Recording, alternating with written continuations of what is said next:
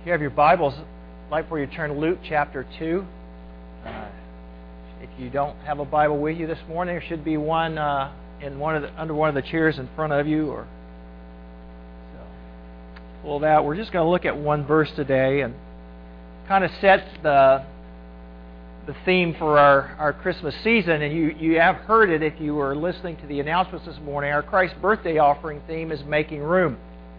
And uh, so we're going to be talking about that a lot in these next few weeks, uh, making room.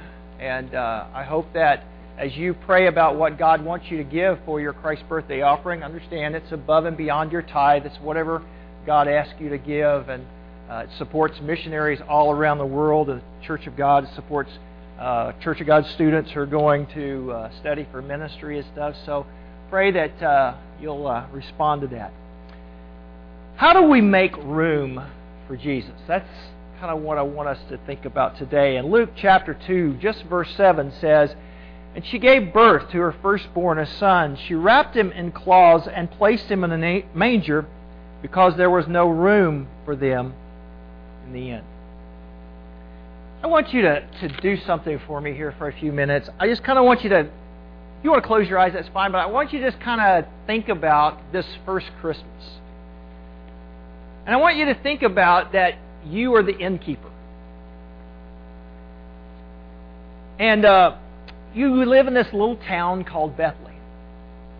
Now, understand, Bethlehem is not a tourist destination. It's just a small little town about six miles outside of Jerusalem, which is the large city. You're trying to, to make a living for your life and for your family, and so you've uh, kind of built this little inn. Now, it's a little different from what we think of when we think of inn. We think of Motel 6 or whatever, but basically it's just a little, little bigger house where you have some rooms where you charge people who come. And understanding again that this is not really a tourist destination, you don't have a lot of guests. You know, just occasionally you'll have somebody come. So, uh, you know, but you're doing your best to try to, to, to make a living for your family. But all of a sudden now your business is, so to speak, booming. You see, there's been a census now called of the Roman world. And every family has to return to their city of origin to register for, for the census so that they can pay taxes. Wouldn't you like to have to do that to pay your taxes? Go back to wherever you were born. And uh, so all of a sudden now you, you have this week where your inn is, is, is busy. You have, you have, the rooms are, are filled every night. People looking. Sometimes they they only stay for a day. Sometimes they, they stay for two or three nights. You know, if, if you had a no vacancy sign, you, would hang it out there, but, uh, you know, back then you, you didn't even think about filling up your inn. I mean, you haven't worked this hard in years. You know, you have to clean every room every day. You have to make sure that the guests are taken care of. You're busy giving directions of where to go to register for the census and and it, you actually have hosted a family get together once or twice. You're hoping you get a little sleep each night, but it's tough. Now think about toward the end of this week, and you've kind of snuggled up in bed hoping to get a few hours sleep before you get up the next morning to start all over again with, with this busy routine. And all of a sudden, in the middle of the night, a knock at the door you kind of roll over thinking maybe you're dreaming. But sure enough, the knock comes again. You're not really happy about this. I mean, what does a guest need in the middle of the night? So as you begin to, to kind of get out of the bed and search for your robe and, and light your lamp, you're, you're hoping, oh, please don't wake the rest of the family. You know, and, and, and what in the world do I need to get for this guest? So you go to the door, pretty frustrated, pretty aggravated, and as you begin to open the door slightly to see who it was, it's not a guest that's standing at your door. It's a young couple. A very young couple. So you open the door, You see a handsome young man and a beautiful young girl standing before you. It's obviously that they are very tired from a very weary and long journey that they have made to come to your town to register. The young man apologizes for being so late and waking you up, but he asks if you have a room. They've been searching all over town, and so far they haven't found anything, and all the other ends were full. As he's speaking, you kind of check him over, and uh, you notice the weariness in their eyes. But you also notice something more important. This young girl is pregnant. She's very pregnant. You apologize, but you tell them you don't have any more rooms. They're all taken. As you start to close the door, uh, the young man asks if there's any other inn in town that they can check. And you begin to make some suggestions, but he kind of shakes his head. He's checked that one and it's full. He's checked that one and it's full. And, and it, as you go down the list, all of them they've already been to. You suggest maybe that they go on to a, a town a little farther away and then come back the next day to register, but this doesn't seem like that's going to work. You again express your regrets and you try to close the door again because you're ready to get back in bed and get some sleep. When the young man asks, Well, is there any place where we could stay? My wife is tired and needs some rest. We'd be grateful for whatever you could do for us. And as you stand there at the door and you begin to think, all of a sudden you hear one of the animals out in the stable. surely they wouldn't want to stay there. I mean, this stable is just a little little place you carved out of the rock so that you could keep your animals and, at night and during the cold. And, and now, of course, guests have come. They have animals. You have them there. It's it, it's such a small place. It's really cramped, and it smells. Matter of fact, it's very small. It's very cramped and it's very smelly. Surely they wouldn't want to stay there, but you think, well, you know, at least maybe I could offer, and you know, maybe then they'll move on and try to find something else. So you suggest, well, I do have stable out there. there there's there's no bed. There there's no place really, and it's really small. And the young man says, "We'll take it." Now all of a sudden you wish you hadn't have suggested. Because that means now you're going to have to take them out to the stable. But you've already committed. They've already accepted, so you walk out to the stable with the young couple. And as you begin to kind of shift some animals around to make a little bit of room, you can't help but notice the glow about this couple. You can't help but notice how wonderfully kind and, and caring the young man is for the young girl. As you try to scoop a little hay into a corner and, oh, wait a minute, there's the manger. Maybe I can put some things in there and maybe it'll make it a little bit comfortable. You, you begin to, to kind of sense that not only have you done a good thing, but you've done the right thing. As the couple settles down, though, you begin to notice that she's getting uncomfortable. And you're wondering if maybe that baby is going to come a lot sooner. After you make room, after you get them settled down, you, you head back to your house. You crawl back in bed. Except this time rather reluctantly, you're, you're, you're happy. You're happy that you've been able to help this young couple. You wish that you'd been able to give them a real room. But you are glad and you feel good that you have made room for them. Now, is this the way it really happened? Uh, we really don't know.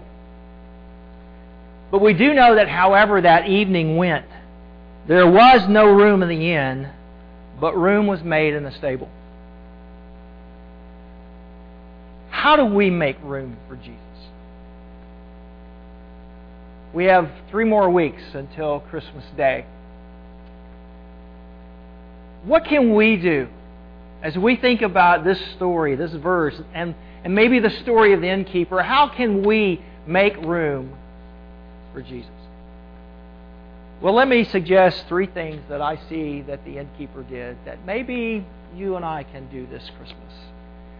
First of all, be willing to be interrupted by God. Be willing to be interrupted by God. What would have happened if the innkeeper had not answered the knock on his door? What would have happened if the innkeeper had decided, I'm just going to stay in bed? I don't care who it is. What if he had decided when he opened the door and saw that it wasn't one of his guests, he would have just closed the door and gone back to bed? I mean, the inn was full. He needed sleep. There wasn't a lot he could do. I wonder, where would Jesus have been born?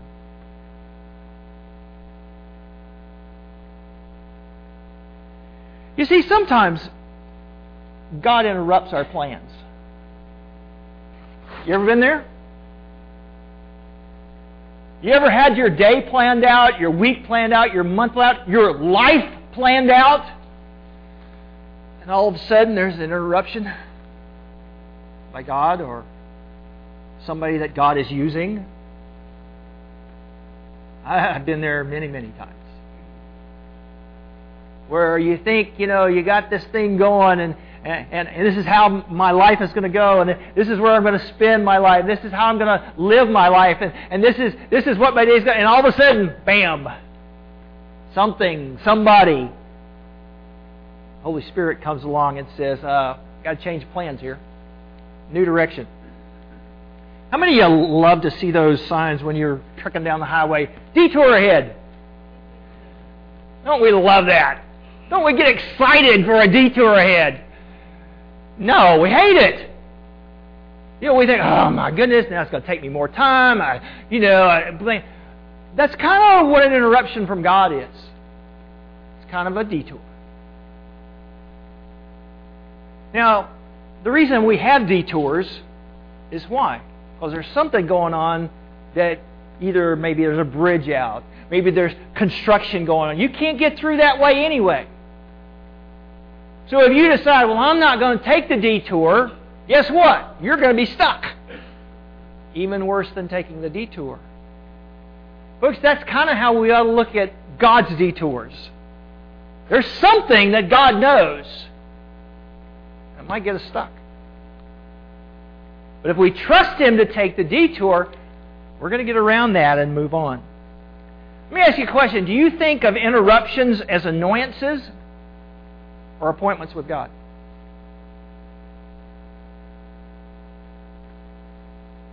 I would imagine that most of us probably think of them as annoyances. Rather than looking at them as an appointment with God. Think about the innkeeper. If I'm him, I'm annoyed that somebody's knocking on my door in the middle of the night when I'm trying to get sleep. I'm annoyed. You know, why didn't you take care of that earlier today? What, what are you doing? You know, interrupting my say, what, what are you doing trying to wake my family up? I'd be annoyed about it rather than what it really was was an appointment with God. An appointment with God's Son that night. Think about some of the annoyances in your life.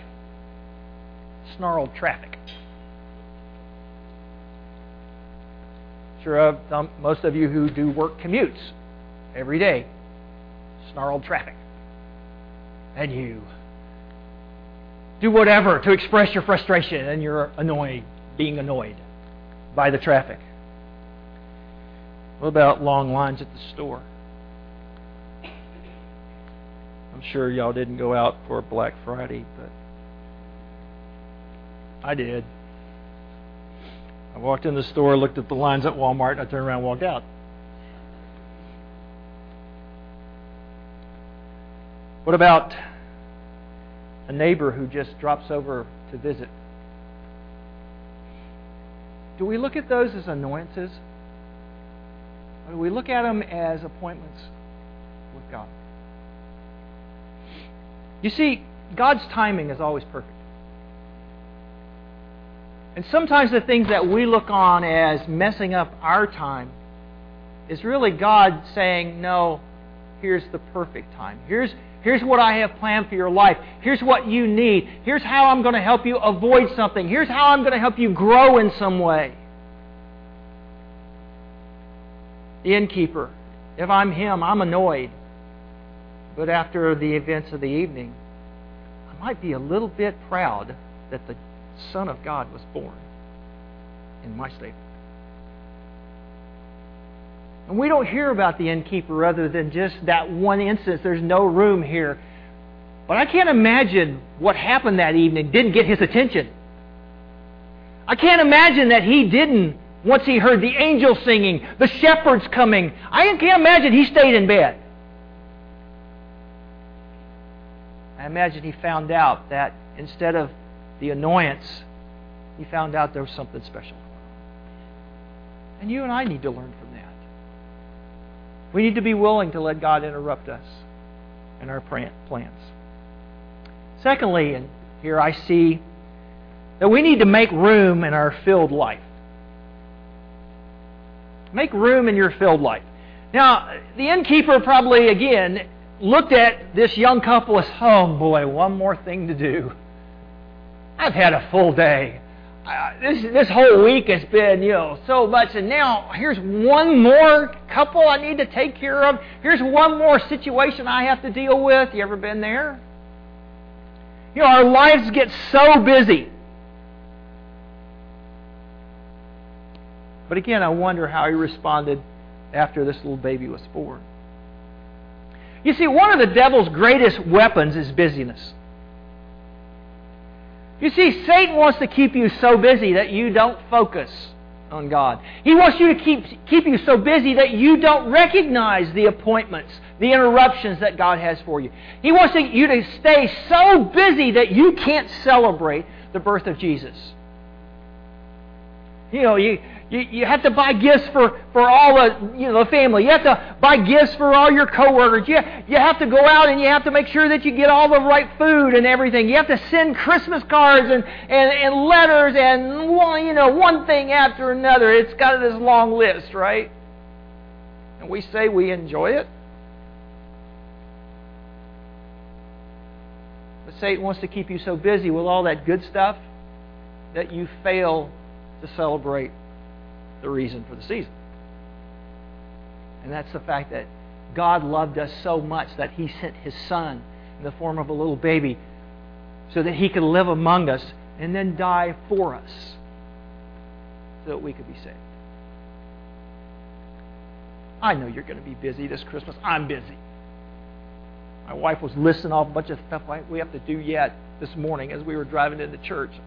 The while I'm thinking, I'm preaching on that, hun. You better be quiet. You know, I, we're going to be busy. But in the busyness, let's make room for Jesus. Let's, let's carve out the room in our filled lives for Him. Let's don't let all the other stuff consume everything about us and, and wear us down and tire us out so much that we can't celebrate that Jesus is born. I hope that in these next three weeks that you truly do celebrate that you come to worship excited because it's about Jesus. It's about Him being born. It's about the celebration of our Savior. And then the last thing that I would suggest to you here is that realize that God moments have eternal value. Again, we don't know anything about the innkeeper, but let's just assume that A, he's Jewish, I mean, after all, why is he living in Bethlehem? And let's assume that he goes to the synagogue. He, he, he goes to the temple. He, he's a faithful worshiper. Let's assume that sometimes in his life he, he's read about the Messiah coming. Let's assume that he, along with many others, are, are looking for the day when Israel will be rescued, saved, released from the Romans. Let's just assume that he's, he's that kind of Jewish person. Do you think he looked at that moment not only as an interruption, but as a God moment? As a God moment? As God using him for something greater than what he ever thought he could be used for? Think about yourself. As you just sit here this morning and, and you're listening and you're, you're hopefully processing this, do you think God can use you?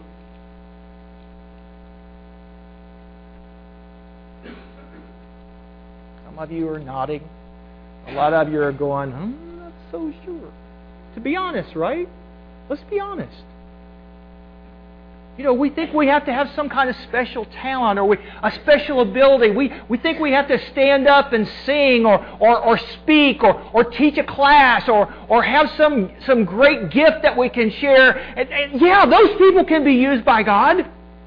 But I'm not so sure about me. I'm just not so sure that, that, that God really can use me we read about life changing moments in the, in the Bible. Let me just throw a few up to you. How about baby Moses? You know, a life changing moment that, that his mother had the, the forethought to, in a time when all these children are going to be, I'm going to hide this baby in a, in a little basket in the, in the water. And, and that little God moment by a, a lady that, that really didn't have any special gift or special talent. She was just a mother who loved her child. And, and that one God moment laid such a foundation for the whole story of the Bible. As Moses rescued the children from children of Israel from Egypt. Think about uh, Daniel.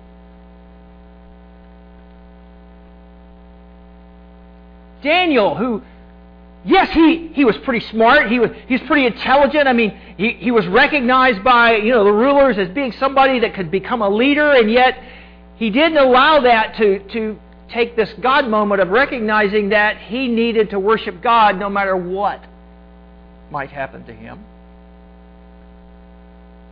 And so he chose to to do what he was supposed to do, in spite of the fact that there was an edict that he could get eaten by lions. Not something I would want. And yet, that one God moment turned a whole nation around to worship God. And again, this innkeeper. We don't even know his name. We have no idea how old he was, how if he was married, if he had a family. We, we just assume all of that, and yet this one moment in his life allowed Jesus to be born. Pretty awesome.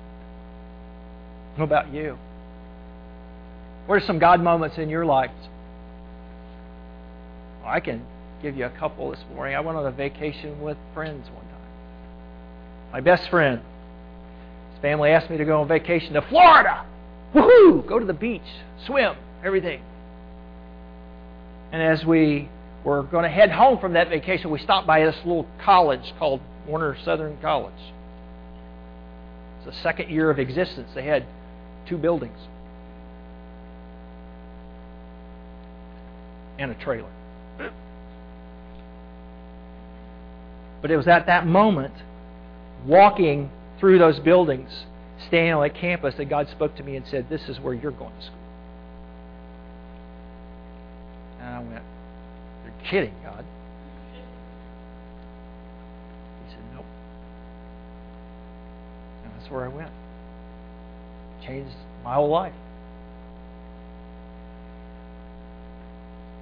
Had some friends my senior year at Warner Southern who we used to always go bowling on Friday nights. It was a big deal. We they had this special thing, and we there was a bunch of us. We would go, and a bunch of us guys, and we would bowl. And because we won free games, we never had to pay, which was the whole idea. And one Friday night, they all of a sudden said, "Hey, we're all taking a date tonight." I went, "Why are we doing that?" Well, we just think it'd be fun. There, there was a couple of guys that were getting pretty serious about girls. So, so you got to go get a date. Oh.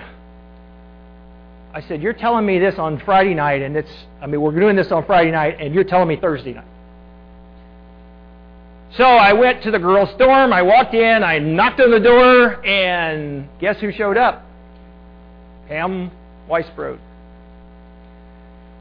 And I looked at her and I said, "How would you like to go bowling tomorrow night?" And she couldn't think of a no fast enough. So she said, "Okay." So that little date, which wasn't much of a date, led to, you know, the beginning of a relationship. I wonder if the innkeeper, when he built his little inn, thought it would be for the Savior, the Messiah. You see, folks, what I'm trying to say to you is that God moments happen just simply when you're obedient to Him. And some of those God moments in your life will have eternal value that you won't even imagine. You may do something, say something to a friend that strikes a chord in a heart that several weeks, months, even years later may cause that person to respond to Jesus Christ as their Savior and will spend eternity with you instead of without. The greatest birth in the whole world happened in a humble place. And sometimes the greatest things that will happen on this earth happen because they come through humble people who are lis- willing to listen and willing to be obedient when God interrupts them, when He asks them to make room, and He says, Here's a moment I need to change things for eternity. Are we making room for Jesus? Not only at Christmas, but every day. You're here this morning, so you've made room for Jesus. Today, you've come to worship. Well, what about tomorrow? When you wake up in the morning and you begin that usually Monday routine of either getting ready for work or doing whatever you do on a daily basis, are you thinking, okay, God, I'm going to make room for Jesus today? I want to be listening. I want to be ready if you interrupt me. I want to consciously not get my life so busy that I can't focus on Christ. And Lord, if there's a God moment today, help me not to let it pass. Let's pray. Father, I thank you so much that some innkeeper that we don't even